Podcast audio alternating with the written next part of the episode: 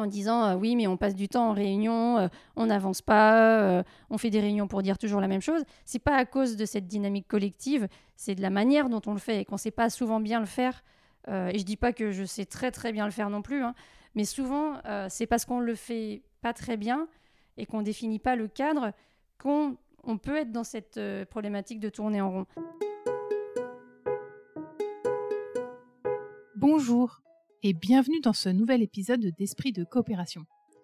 Je suis Claire et je vous emmène chaque mois à la rencontre d'une personne inspirante qui insuffle l'esprit de coopération autour d'elle.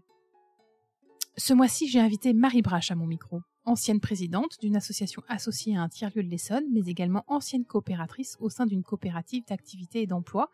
C'est tout naturellement que nous sommes venus à échanger sur le sujet de la coopération quand nous nous sommes enfin rencontrés.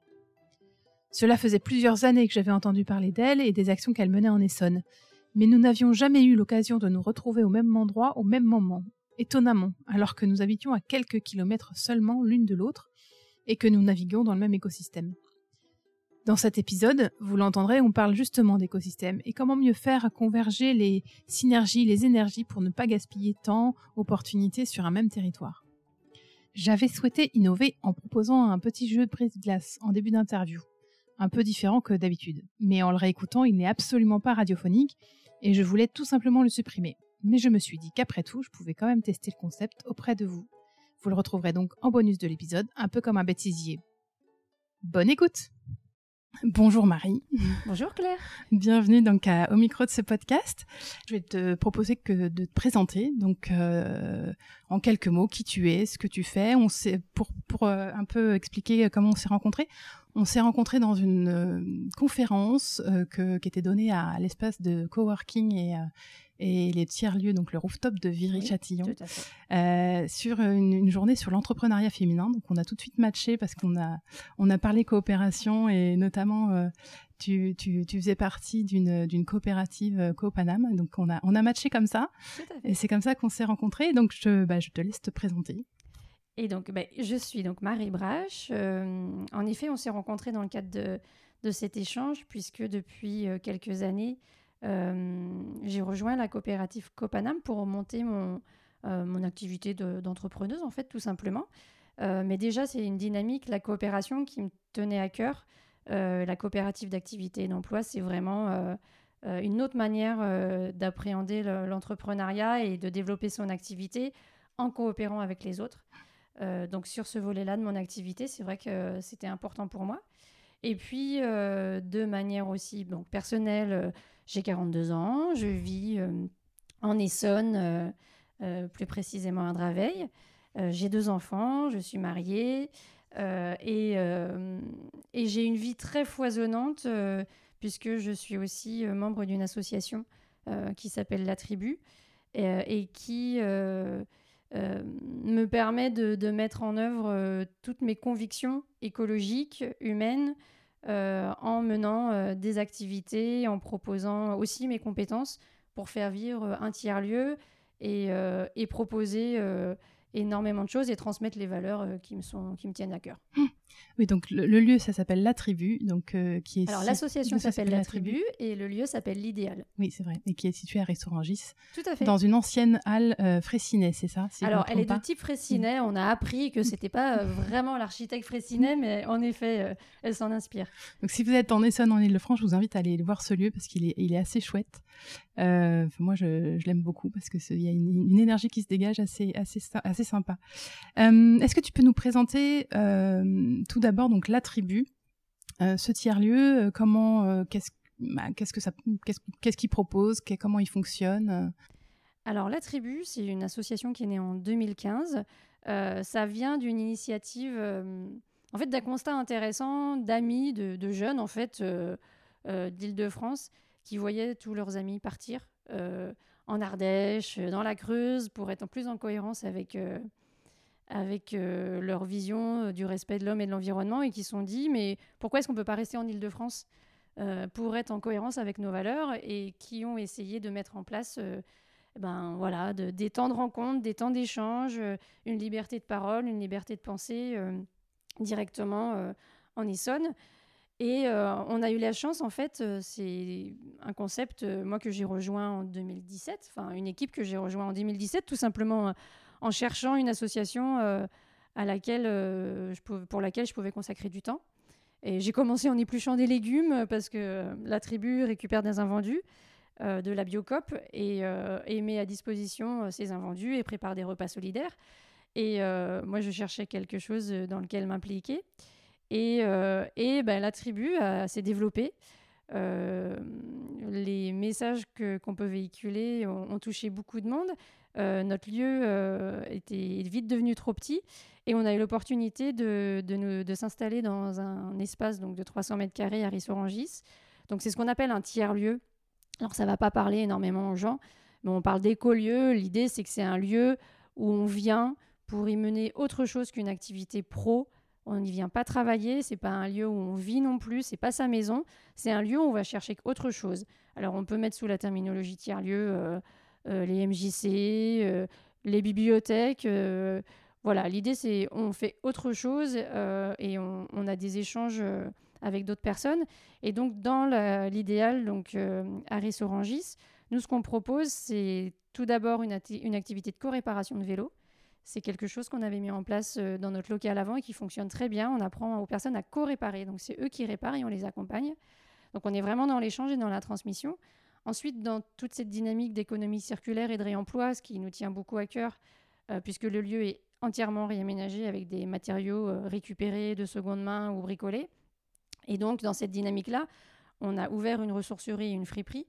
Donc, euh, un lieu où les personnes peuvent donner des vêtements et des objets et qu'on revend à petit prix solidaire. Euh, donc, c'est tout un espace aussi euh, aménagé dans la halle. Et un café associatif, puisque pour que ces lieux vivent, il faut de la convivialité. Et en plus, c'est un peu dans notre ADN.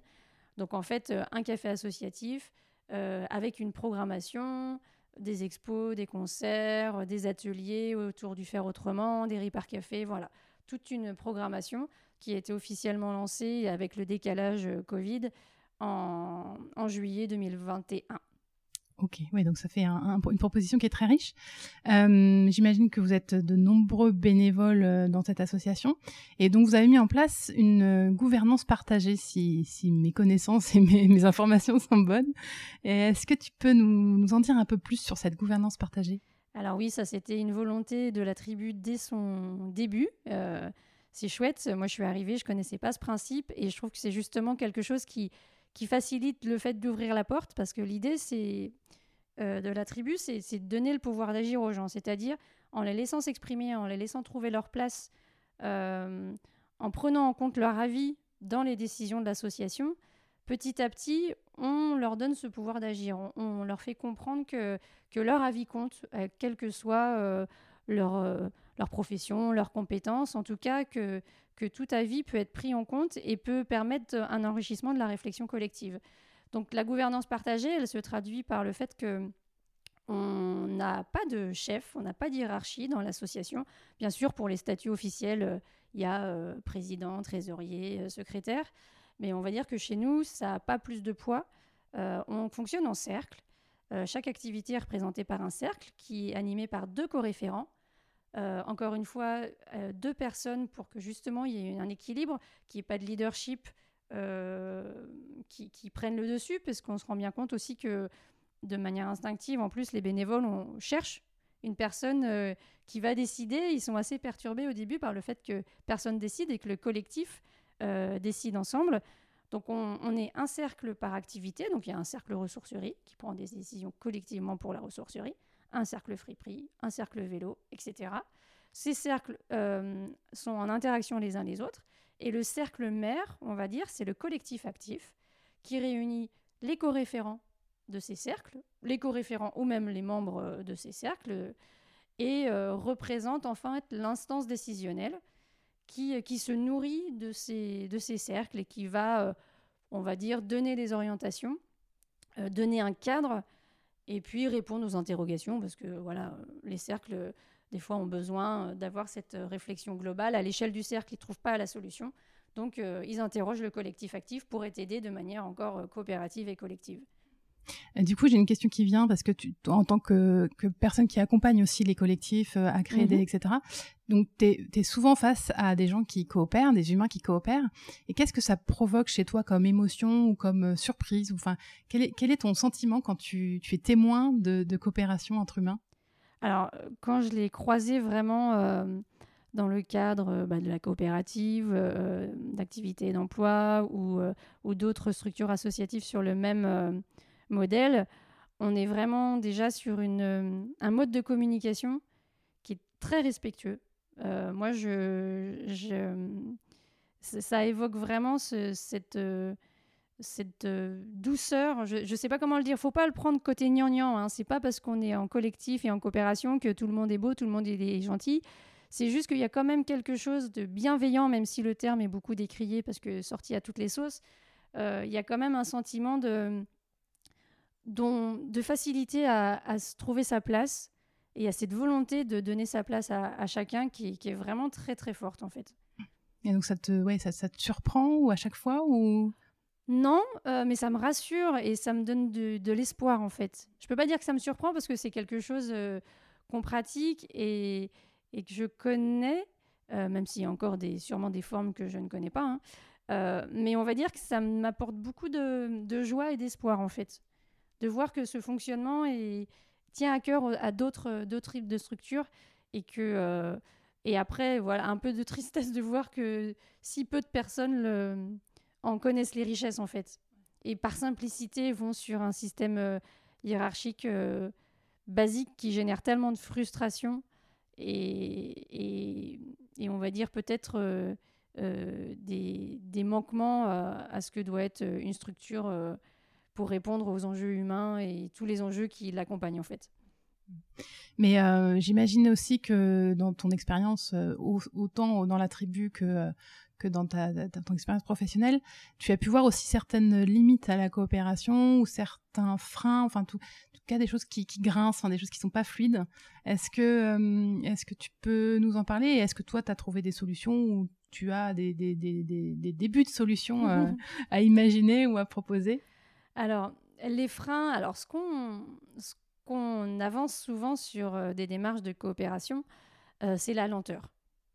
C'est vrai que euh, pour que tout le monde trouve sa place, il faut dédier un temps à, cette réflexion, à cette prise en compte de, la vie de chaque individu. Mais si on le cadre, si on définit, si on anticipe cette période de consultation et de concertation et d'objections euh, argumentées, on, est quand même euh, euh, sur un gain d'efficacité après. Donc en fait, je dirais que la lenteur qui est souvent reprochée en disant oui mais on passe du temps en réunion, on n'avance pas, on fait des réunions pour dire toujours la même chose, c'est pas à cause de cette dynamique collective, c'est de la manière dont on le fait et qu'on sait pas souvent bien le faire. et je dis pas que je sais très très bien le faire non plus, hein, mais souvent, euh, c'est parce qu'on le fait pas très bien et qu'on définit pas le cadre qu'on on peut être dans cette euh, problématique de tourner en rond. Si c'est bien cadré, euh, de manière aussi très en communication positive et, et, très douce, c'est quelque chose qui est très bien perçu. Et on peut gagner beaucoup de temps après parce que j'ai lu récemment que toute objection était un enrichissement et qu'il euh, il faut vraiment le percevoir comme ça. C'est qu'au début, c'est vrai qu'on va laisser les gens s'exprimer, mais si on a des objections, ça veut dire qu'il y a des choses pas claires. Et s'il y a des choses pas claires, ça veut dire que peut-être qu'on va perdre les gens après parce qu'ils vont pas s'y retrouver. Peut-être qu'on va pas avoir d'implication. Peut-être qu'on va pas embarquer tout le monde et que ça va pénaliser le projet. Donc, vaut mieux prendre du temps et lever toutes les objections possibles en amont pour gagner du temps après, en fait, tout simplement. Oui, c'est vrai que c'est, c'est, euh, avec plusieurs de mes invités, on est revenu sur la question de la place et prendre sa place. Mmh. Et prendre sa place avec une objection est aussi riche que prendre sa place avec une conviction et avec quelque chose de positif. Euh, j'espère bientôt avoir un interview sur euh, un consultant un ethnologue sur bien s'engueuler pour mieux coopérer. Ah, génial. Voilà, donc ça c'est voilà. Et je pense qu'effectivement dans le dans le conflit, dans dans dans la divergence peuvent, peuvent naître des choses intéressantes pour le collectif et, et le faire avancer. Je n'ai finalement pas diffusé les épisodes dans leur ordre d'enregistrement. L'invité dont je parle précédemment est donc Jean-Édouard Grésy, anthropologue, spécialiste de la gestion des conflits. Il a été mon invité dans l'épisode numéro 5, déjà diffusé, et que vous pouvez retrouver donc sur vos plateformes préférées. Mais maintenant, revenons à notre conversation avec Marie. En anecdote, j'ai fait, euh, grâce à Valérie Bouger, qui est coach euh, en Essonne aussi, un atelier autour du gérer ses travaux à la maison euh, bien définir ses valeurs et, c'est la même dynamique en fait. On se retrouve souvent à, travailler sur euh, comment on a défini le cadre et nos objectifs. Est-ce qu'on, dans son couple tout bêtement, euh, est-ce qu'on est bien mieux se connaître en fait Quels sont déjà les profils de chacun? Et bien, une fois qu'on a connaissance de ces profils différents et qu'on en a tenu compte et qu'on a défini les objectifs et ben après, ben, on se gueule plus dans ses travaux. Bah, c'est pareil, j'espère pouvoir aussi interroger, euh, ça me fait penser à Archi Possible. Oui, tout qui à fait, c'est dans le cadre d'Archi Possible qui, fait, qui, fait partie de l'écosystème de, de, la tribu, justement. Euh, et ben parfait, on a un, enchaînement idéal sur euh, justement la tribu, ça, ça, fait partie donc des tiers-lieux de l'Essonne, et donc ça fait ça fait partie d'un écosystème. Mhm. Est-ce que tu pourrais nous le présenter, cet écosystème qui, qui, qui, qui gravite euh Alors, il est très très large, hein, parce que euh, l'écosystème, il, il, euh, alors, il se compose des associations amies, on va dire, avec lesquelles on collabore vraiment très régulièrement. Donc, tu parlais d'Archipossible, qui est une communauté d'autorénovateurs en Essonne qui nous accompagne, en fait, avec qui on échange beaucoup sur le faire autrement. Euh, se donner la possibilité d'être plus autonome, et de faire autrement. Il y a l'atoll aussi, un atelier euh, de l'association Embrasure euh, avec, le, avec lequel on, commence à, coopérer. Mais il y a aussi tous les autres lieux avec lesquels on a des échanges réguliers. vous avez en tiers-lieu, ce qu'on appelle encore tiers-lieu, j'ai la bourgeoise d'en face, à Juvisy, le ZEF, à Brunois. Euh, ça me gêne d'en citer parce que j'ai peur d'en oublier comme ça. Euh, puis toute la dynamique associative, euh, bien sûr, de Rissorangis et, et, les autres acteurs. Donc en fait, on a nos homologues, on va dire. On a les associations amies avec lesquelles on, cherche à, être dans la complémentarité. Les collectivités locales qui nous soutiennent et qui, qui, orientent un peu aussi, qui nous permettent de porter aussi des, des dynamiques euh, on va dire, plus, euh, plus. Donc l'écosystème, il est très riche. Euh, après, sur la dynamique des tiers-lieux, le, message que, que j'aurais à passer sur ce point-là, c'est vraiment que je veux pas que ça soit une mode. on a la chance, la tribu Archipossible et, et l'association Embrasure, d'être reconnue fabrique de territoire depuis, depuis 2021. Donc Fabrique de territoire, c'est une dynamique lancée par l'État où euh, ils ont identifié des lieux ressources en fait. Euh, en fait, l'idée c'est qu'on soit lieu ressource pour que les autres euh, s'inspirent de notre initiative et proposent des initiatives similaires. Donc c'est super. on a cette chance-là. Donc l'idée c'est qu'on puisse montrer que pour le faire autrement, on, peut, il y a une méthodologie, il y a des outils, des espaces qu'on peut partager et aider d'autres projets à naître. Par contre, euh, il faut aussi qu'on arrête de créer des lieux, qu'on arrête de créer des nouvelles dynamiques parce que les acteurs existent, les gens existent, et plutôt être dans la mutualisation et dans la collaboration avec des lieux qui existent déjà, puisqu'on sait que notre écosystème euh, ne pourra pas, enfin, c'est pas que ne pourra pas accueillir tout le monde, mais plus on va être nombreux, plus on va nous-mêmes tuer notre écosystème, puisqu'il n'y a pas euh, assez d'habitants et de citoyens et de financement pour tous nos lieux. Donc ces tiers-lieux qui sont en vogue, en fait, euh, certains existent sans avoir la dénomination de tiers-lieu. Euh, rapprochez-vous de, votre MJC ou d'une association qui existe déjà et qui fait des ateliers de réparation et essayez de créer avec une structure qui existe déjà. Alors mettre un peu les égaux de côté, souvent on est sur quand même dans le milieu associatif aussi des questions d'ego où la personne veut créer sa structure, son nom, et euh, pour avoir ses valeurs et, ses projets. Mais il y a quand même beaucoup de choses qu'on peut faire en mutualisant avec les autres. Euh, et c'est que comme ça qu'on va pouvoir maintenir nos projets dans le temps, en fait. Sinon, on va disparaître et s'auto... Euh, s'auto-saboter. Mm, mm. Et du coup, il y a tout de suite la, fameuse phrase qui me vient, mais qui, qui, résume bien le, truc, c'est tout seul on va plus vite, mais ensemble on va plus loin. Exactement ça. Parce qu'effectivement, quand on est tout seul, bah, il n'y a pas toute cette euh, lenteur dont tu parlais de, monter un projet, de, de, réfléchir ensemble, de, lever les objections, etc. Donc on peut aller très vite et créer très vite un projet. Mais euh, voilà, est-ce que ça permettra d'aller euh, loin et de durer dans le temps et d'être vraiment force de, force de proposition sur un territoire C'est pas forcément, c'est pas forcément dit, quoi. Oui, et puis comment c'est perçu par ceux qui existent déjà aussi? Nous, je sais qu'on a ce regret, la tribu c'est qu'on a été très pris par nos travaux en arrivant sur euh, les lieux. On a passé un an à rénover euh, euh, le lieu et on a consacré trop peu de temps à aller rencontrer toutes les assos dès le début. Et, on s'est dit, zut, on aurait dû commencer par ça en fait. Les, aller nous présenter et apprendre à les connaître et puis proposer tout de suite des dynamiques partenariales, ce qu'on est en train de faire maintenant, hein, bien sûr. Mais on se dit, dans notre logique, ça c'est un loupé par exemple. Mmh. Ouais. Euh, oui, donc quel serait le, ouais, le, là je, je, parle à la consultante, enfin la, la, personne qui accompagne les, les, les, associations ou les tiers lieux. Euh, quels seraient euh, quelques conseils quand on a un projet comme ça de monter un, une structure Ce serait quoi tes, tes, tes, tes quelques conseils avant de se ah, lancer le, premier, ce serait vraiment de d'abord savoir ce qui existe. Vraiment essayer de, de voir s'il n'y a pas possibilité de, d'enrichir une structure, un projet et de proposer quelque chose, euh, puisqu'on sait que le nerf de la guerre avec les, nos espaces, c'est d'avoir du foncier déjà, avoir le lieu, et c'est pas rien. Et une fois qu'on l'a, c'est de payer son loyer. C'est encore pas rien.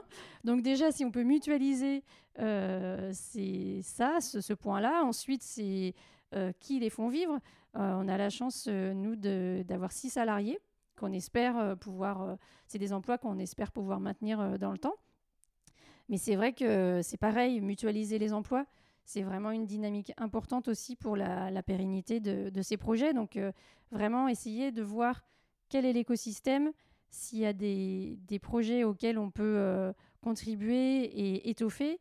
Et puis, peut-être aussi Lorsqu'on interroge euh, les habitants euh, sur ces dynamiques de projets de tiers-lieux, on leur dit toujours euh, qu'est-ce que vous aimeriez voir sur votre commune? Qu'est-ce que vous aimeriez Et ils répondent en tant que consommateurs. Ah, je voudrais une boutique de ça, de, produits bio, je voudrais une AMAP, je voudrais, je voudrais un atelier de réparation de vélo. Alors que la question, c'est dans quoi vous seriez prêt à vous impliquer? Puisqu'on est aussi dans une situation où les gens sont fatigués, ont leur vie professionnelle. Le temps bénévole, on sait qu'ils veulent y consacrer un peu de leur temps, mais ils n'ont pas toujours la possibilité de le faire. Donc se lancer dans des projets sans avoir euh, de force bénévole, c'est aussi un risque. Donc c'est important de dissocier ces deux choses, c'est de poser la question, qu'est-ce qui vous intéresse? Ça c'est très important, mais dans quoi vous êtes prêt à vous impliquer et à quelle hauteur? Puisque euh, moi je rencontre souvent des porteurs de projets qui me disent, voilà, on a un local, euh, on veut ouvrir un, un Repair Café euh, et un café associatif. Euh, comment on fait? Bah Déjà, voilà. Est-ce que dans la, dans la construction du projet, qui vous avez mis dans ces étapes de, co-construction? Quelles sont les questions que vous leur avez posées? Est-ce que vous avez construit l'équipe avant, de, avant de vous lancer sur un projet? Est-ce que ça répond bien à une attente? Des personnes qui viendront euh, les fréquenter et des personnes qui potentiellement ont envie de s'y impliquer parce qu'on ne le porte pas tout seul, ce type de projet-là. Je, reviens sur euh, la, partie bénévole, effectivement, et, la, a donc de nombreux bénévoles, mais aussi des salariés. Du coup, il y a une, question qui me vient, c'est comment euh, on fait coopérer des gens qui ont, entre guillemets, un statut différent. C'est-à-dire ceux qui sont là parce qu'ils ont un salaire à la fin du mois, et donc qui ont une motivation peut-être un peu différente que des bénévoles qui sont là par pure euh, envie de de, de, de, oui, participer à, quelque chose qui, qui, a des valeurs euh, qui, qui, les concernent Alors, c'est pas facile, je vous le cache pas. Euh, je dirais que ce qu'il faut, c'est déjà l'intégration des bénévoles. On, a consacré beaucoup de temps, enfin l'équipe en tout cas qui a consacré beaucoup de temps depuis la rentrée, c'est une étape déjà importante que la personne qui arrive pour être bénévole dans une structure euh, comprenne bien euh, les valeurs de la structure, comment elle fonctionne, et puis au sein du cercle, qu'il y ait un travail de définition, quel est l'objectif de ce cercle-là. Que tout le monde soit déjà dans cette dynamique en se disant, voilà, moi je suis au cercle Friperie, je sais que l'objectif du cercle Friperie, c'est ça, et je veux y contribuer. Donc déjà, on est dans une dynamique de groupe. Ensuite, euh, on est vraiment, oui, sur des, des, euh, profils avec euh, aucune obligation, en fait. Quand une équipe salariée coordonne des bénévoles, les, salariés doivent jongler avec les disponibilités, les imprévus, les manques d'envie, les envies de rester plutôt au soleil dans son jardin et de ne pas venir le soir. Donc c'est pour ça que ça se, ça se prévoit et qu'on a plutôt tendance à, sur, euh, à, demander plus de, personnes pour euh, anticiper un, peu un désistement aussi. Mais je dirais que c'est encore une fois, c'est donner le cadre et plus on laisse sa place aux bénévoles, plus on laisse leur place aux bénévoles dans cette organisation, plus ils ont envie de revenir. Donc c'est vraiment donner le cadre pour se sentir dans une dynamique et savoir euh, pourquoi on est là en plus de son intérêt personnel. leur laisser de la place pour que ils se sentent euh, s'épanouir, mais aussi euh, monter en compétences. Euh, si je parle à titre personnel, moi j'ai appris énormément sur la gestion d'entreprise en tant que, bénévole sur les questions administratives de l'association. Donc on, minimise en plus l'importance que ça peut avoir pour les personnes de, de, trouver leur place via le milieu associatif en valorisant leurs compétences parce qu'ils ont forcément et, et, leur donner envie de rester. Après, sur euh, sur la question vraiment de la gestion de la personne, nous, ce qu'on a fait, c'est qu'on a créé un cercle qui auparavant s'appelait médiation, qui s'appelle maintenant Vivre ensemble, euh, qui justement euh, coordonne ces accueils bénévoles pour qu'on soit très clair dès le début, pour qu'il n'y ait pas de déconvenus, pour que, pour que les gens trouvent leur place, parce que c'est vrai qu'on a tous nos habitudes, on est aussi presque devenus des bandes de copains, donc quand on arrive tout seul dans une asso, euh, c'est pas toujours facile euh, de, trouver sa place. Donc déjà, quand on est bien accueilli, ça change tout. Et ensuite, c'est un cercle qui est là pour régler euh, justement les questions de médiation, d'incompatibilité entre les personnes, et qui, qui est là pour régler les, les, différents humains, en fait, parce qu'on a tous des caractères, mais à partir du moment où on se met d'accord sur pourquoi on est là et ce qu'on a envie d'y trouver, et que c'est accompagné, puisqu'on est bien d'accord que dans les gestions de conflits, euh, l'accompagnement extérieur est vraiment riche. Euh, on arrive à, régler aussi ces, on va dire ces, différences de posture entre les salariés qui viennent et qui euh, ont une obligation salariale, on va dire, même si chez nous, on essaye aussi de, rester dans une, co-construction des obligations des salariés et, et, des bénévoles qui viennent un peu en freestyle. Ouais.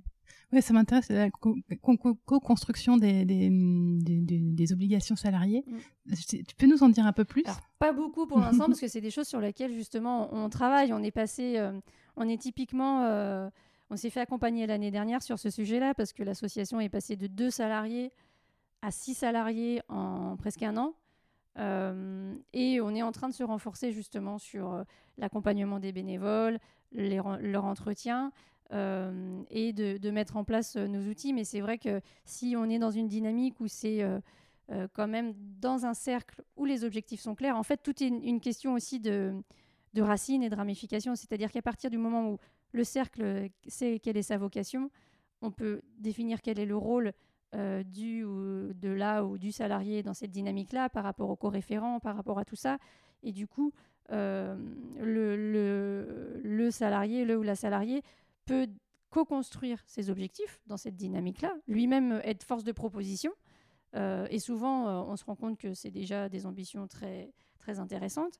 Et, dans le cadre d'un entretien de, de, euh, d'évaluation, on va dire, des performances, s'il faut rester dans cette dynamique-là, en tout cas, souvent, les, les salariés sont eux-mêmes très, très pertinents sur l'analyse de ce qu'ils ont bien fait, euh, parce qu'il faut le mettre en, avant. L'analyse dans ce qui sont moins bien faits dans le cadre euh, des objectifs qui étaient définis.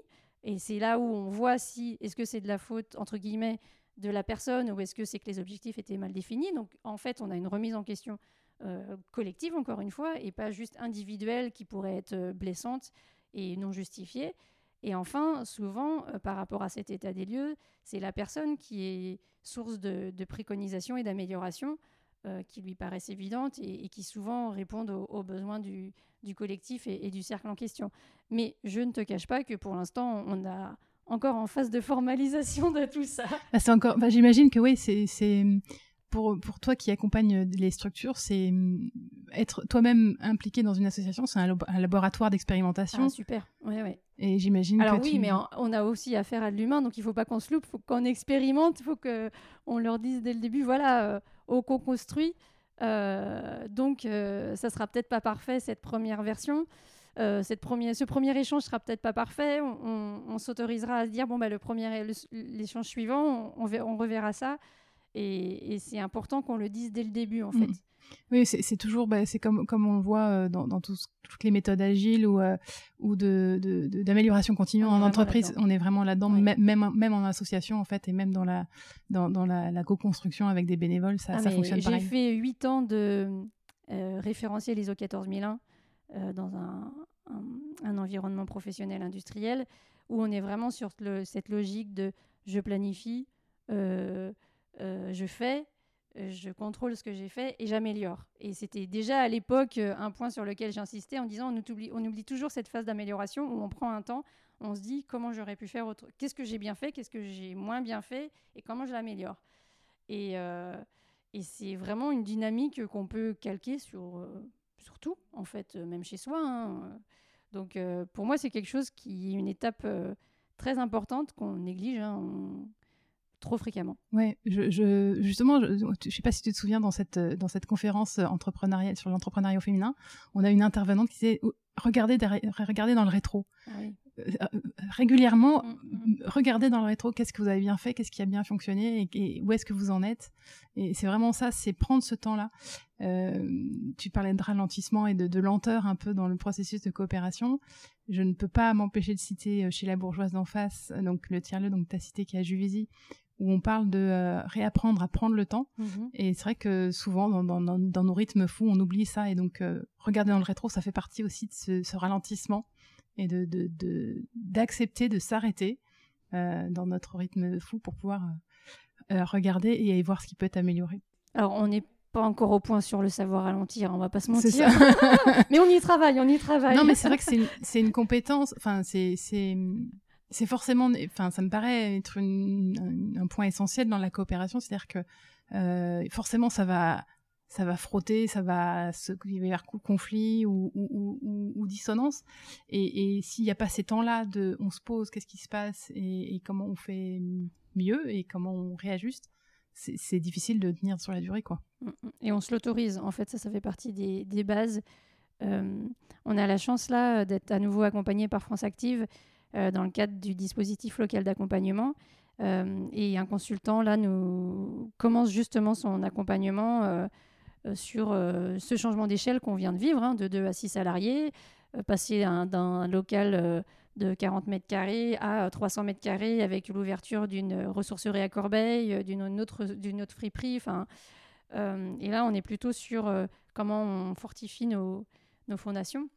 Et il a eu cette image de l'arbre en disant, mais euh, ce qui compte, c'est votre, euh, vos racines, le tronc et après le branchage, c'est les activités. Mais il faut vraiment, euh, j'ai trouvé son approche copyright Franck très, très intéressante et on, le sait tout ça, mais il faut régulièrement se le rappeler pour dire que ce qui marche, c'est quand le, les racines sont, sont vraiment partagées en fait, connues, partagées et, et rappelées. Ouais, et c'est là où on puise toute l'énergie pour, pour continuer et poursuivre les, les missions. Euh, je regarde parce qu'on a, on a eu un petit temps de, préparation en, intelligence collective euh, de notre échange. Je regarde si on a parcouru à peu près tous les sujets qu'on avait, euh, qu'on avait évoqués. J'ai l'impression que c'est plutôt, plutôt pas mal. Je pense qu'on est pas mal. Est-ce qu'il y a des choses que tu, ouais, que, qu'on n'aurait pas évoquées, que tu aurais envie de, envie de partager? Bah, Sur cette dynamique de, de, coopération, je pense que c'est vraiment important euh, on est quand même, euh, malheureusement, les collectivités nous mettent dans des situations concurrentielles par rapport aux appels à projets. Donc, il n'y a jamais eu autant d'appels à projets sur les tiers-lieux. Euh, mais ça peut être déjà au détriment de lieux qui existent déjà, parce que créer des nouveaux lieux, alors qu'encore une fois, il y a des centres sociaux, il y a des MJC, il y a des associations qui existent, il, faut, il, faut, il faut quand même faire attention à son écosystème. Et euh, en fait, il faut y répondre selon, selon moi, mais selon aussi le, la posture de la tribu et de nos partenaires. C'est nous, on fait le choix d'y répondre là, par exemple, en consortium avec Archi Possible et Embrasure, parce que il n'y aura pas du gâteau pour tout le monde. et puis, si on, veut tenir dans le temps, il faut vraiment avoir cette approche de mutualisation, encore une fois, des moyens, des lieux, parce qu'on est vraiment sur une dynamique où nous mettre en concurrence sur, pour 1000 euros, 5000 euros, ou sur d'autres projets un peu plus. enfin, sur d'autres montants un peu plus importants. ça fait que dans trois ans, une fois qu'on aura épuisé ces subventions et ces aides, on n'aura pas créé un écosystème pérenne puisqu'on se sera mis en concurrence les uns les autres, au lieu de mutualiser et faire en sorte que dans trois ou cinq ans, on soit encore là parce qu'on a appris à, collaborer et à coopérer plutôt que d'avancer chacun de notre côté en fait. Ouais, c'est la, coopération se vit au sein même d'une structure, mais elle peut se vivre aussi dans un écosystème et c'est même, même souhaitable pour, pour la survie et, la longévité des, structures. Euh, bon, bah, c'est extrêmement intéressant euh, et enrichissant.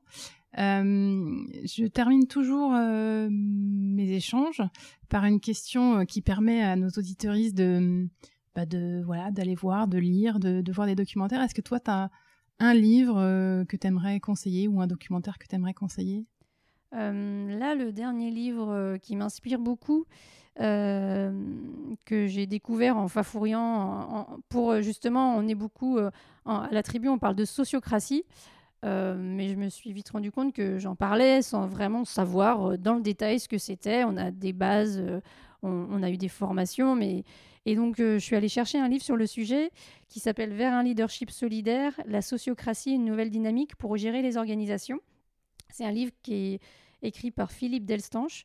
Euh, en fait, au-delà de, parler de sociocratie dans des organisations, euh, ça revient justement sur cette dynamique de replacer le collectif au cœur de la décision et euh, en face de ses responsabilités, en fait, parce que on n'a pas forcément nécessité de responsabilité des personnes et le poids que ça représente, mais de responsabiliser le collectif. Donc j'ai trouvé que ce, livre-là, il était intéressant. et après, à titre personnel, euh, grâce à Barbara, euh, euh, ma prof de yoga, la petite découverte sympathique, ça s'appelle Ne vous noyez pas dans un verre d'eau. je ne sais plus du tout qui l'a écrit par contre. mais quelques, petits, quelques petits conseils de deux pages qu'on connaît encore au quotidien, mais qui permettent de, de prendre un petit peu de recul, toujours cette dynamique de faire une pause et de se dire ah oui, changeons notre manière de voir ou de fonctionner. Mm, mm de toute façon, je mettrai euh, toutes les références hein, de, mhm. de, tout ce qu'on a dit, euh, des lieux qu'on a cités, des livres, etc. Je mettrai tout ça dans la description euh, du podcast pour que les, que nos auditoristes les retrouvent. Euh, et je vais finir par une, enfin par deux. Je vais te poser deux questions. Tu vas choisir laquelle tu vas répondre. euh, alors il y a une qui est euh, donc avec quoi tu repars de notre entretien et de notre échange? Ça c'est la première possibilité. La seconde possibilité c'est quel prochain petit pas tu souhaiterais faire pour plus de coopération dans un des collectifs auxquels tu appartiens? Oh là là, euh, on va partir sur les petits pas. Euh, euh, les petits pas, euh, ça serait de... Bon, ça peut être les deux en fait. Je, je, ressors avec une prise de conscience que j'ai des choses à partager. Alors, je sais pas tout, mais peut-être que, bien sûr, dans le cadre de mon activité de consultante, je le fais. Mais peut-être mettre en place ces temps d'échange avec toi ou avec d'autres personnes au sein de l'association sur sur cette euh, thématique-là, parce que je pense que encore une fois, c'est le collectif et d'enrichir cette vision-là, ça peut être très riche. Et euh, ben, dans ce cas-là, le petit pas, c'est vraiment euh, de se repositionner vis-à-vis de notre écosystème et de se dire qu'est-ce qu'on, quelles sont encore les, choses sur lesquelles on, peut se renforcer et avancer à plusieurs pour, pour, mieux, pour mieux exister, en fait, mm. tout simplement. Bah, je te remercie beaucoup Marie pour tout ce que tu nous as partagé. Et puis, euh, et puis bah, je dis à bientôt à nos auditrices. Et merci beaucoup. À bientôt Claire.